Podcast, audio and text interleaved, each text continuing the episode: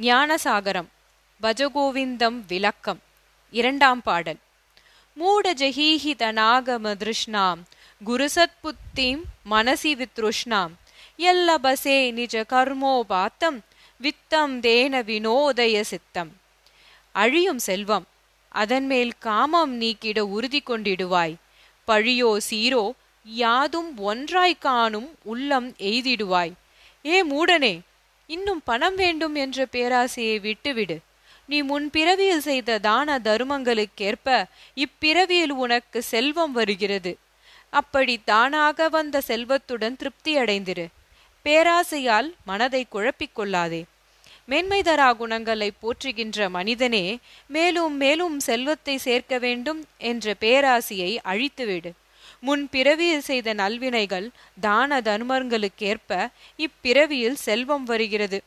இந்த அரிய உண்மையினை உள்ளத்தே ஆழமாக பதித்து கொண்டால் சிந்தித்தால் பேராசை அற்றுவிடும் குழப்பம் நீங்கிவிடும்.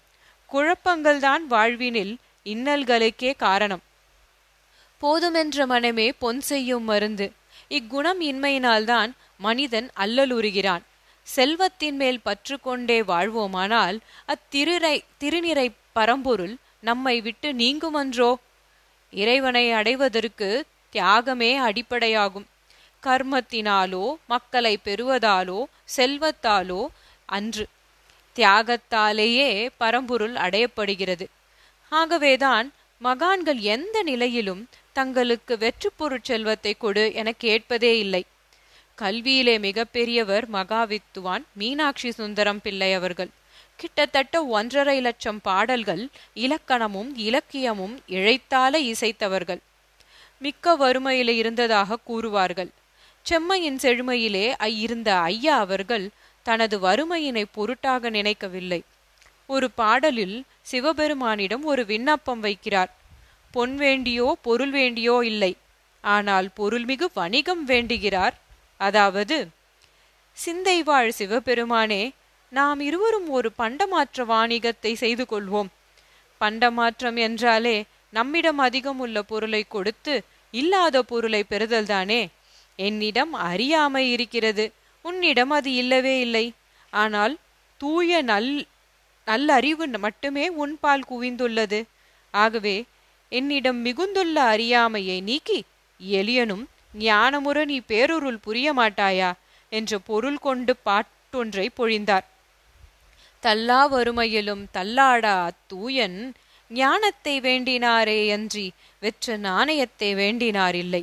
நாணயம் மிகுந்த நாணயம் நிறைந்த அந்த நல்லோன் அழிகின்ற நாணயத்தை கேட்டாரில்லை.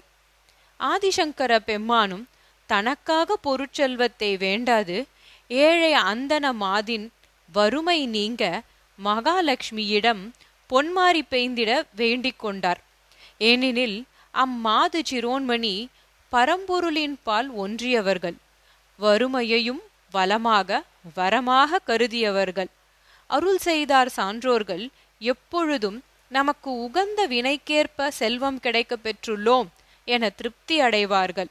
அதுதான் உயர்வாகும். யஜுர்வேதத்தில் ஒரு பிரார்த்தனை. அதில் நீ தேஜஸாக இருக்கிறாய் எனக்கு தேஜஸை வழங்கு. நீ வீரியமாக இருக்கிறாய் எனக்கு வீரியம் வழங்கு. நீ பலமாக இருக்கிறாய் எனக்கு பலம் வழங்கு. உன் உள்வெளியாக இருக்கிறாய் எனக்கு அக்குணம் வழங்கு. நீ கஷ்டத்தை சகிக்கிறாய் எனக்கும் அக்குணத்தை கொடு. என்று வேண்டின வேண்டுகிறதே அன்றி மாட மாளிகைகளை மற்றும் நில்லாத பொருட்செல்வத்தை கேட்கவில்லை. விட்டுவிட போகுது இந்த உயிர். விட்டவுடனே உடலை சுட்டுவிட போகிறார் சுற்றத்தார். அந்நாள் வரும் முன் சிவனை ஏத்துங்கள் போற்றுங்கள் சொன்னேன் அதுவே சுகம் என்பார் பட்டினத்தார். ஆம் உண்மையிலே சிவத்தை உளமாற ஏத்துதலே சுகமே அன்றி தொல்லைதொரும் வெற்று பொருட்செல்வம் சுகமல்ல. செல்வத்தின்பால் எல்லை மீறிய வெறிகொண்ட செல்வந்தனை சேர்க்கின்றோம். ஆனால் இவ்வூர் காசெல்லாம் வேற்று நாட்டில் பொய்க்காசு சரி வெளிநாடு செல்வோர் தம் இச்சைப்படி இவ்வூர் காசினை வெளியூர் காசாக மாற்றிக்கொள்ள கூடுமா ஆகவே குறிப்பிட்ட பகுதியில் மட்டுமே பயன்பட்டு வேற்று நாட்டில் வெற்றுக்காசாக இருக்கும் செல்வத்தால் யாது பயன்? நாம் இறந்த பின்பு நாம் செய்த நல்வினை தீவினை பயன்கள் தாமே நம்மை தொடரும்.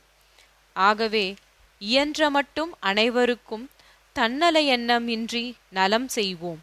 செல்வத்தின் பால் ஆசையுறாது ஈட்டிய செல்வத்தில் கடமை கொண்டு செலவுகளை கவனமாக செய்தபின் பாடுபட்டு தேடிய பணத்தை புதைத்து வைக்காது அறவோர்க்கும் நலிந்தோர்க்கும் ஈந்து புண்ணியத்தை தேடிக்கொள்வோம்.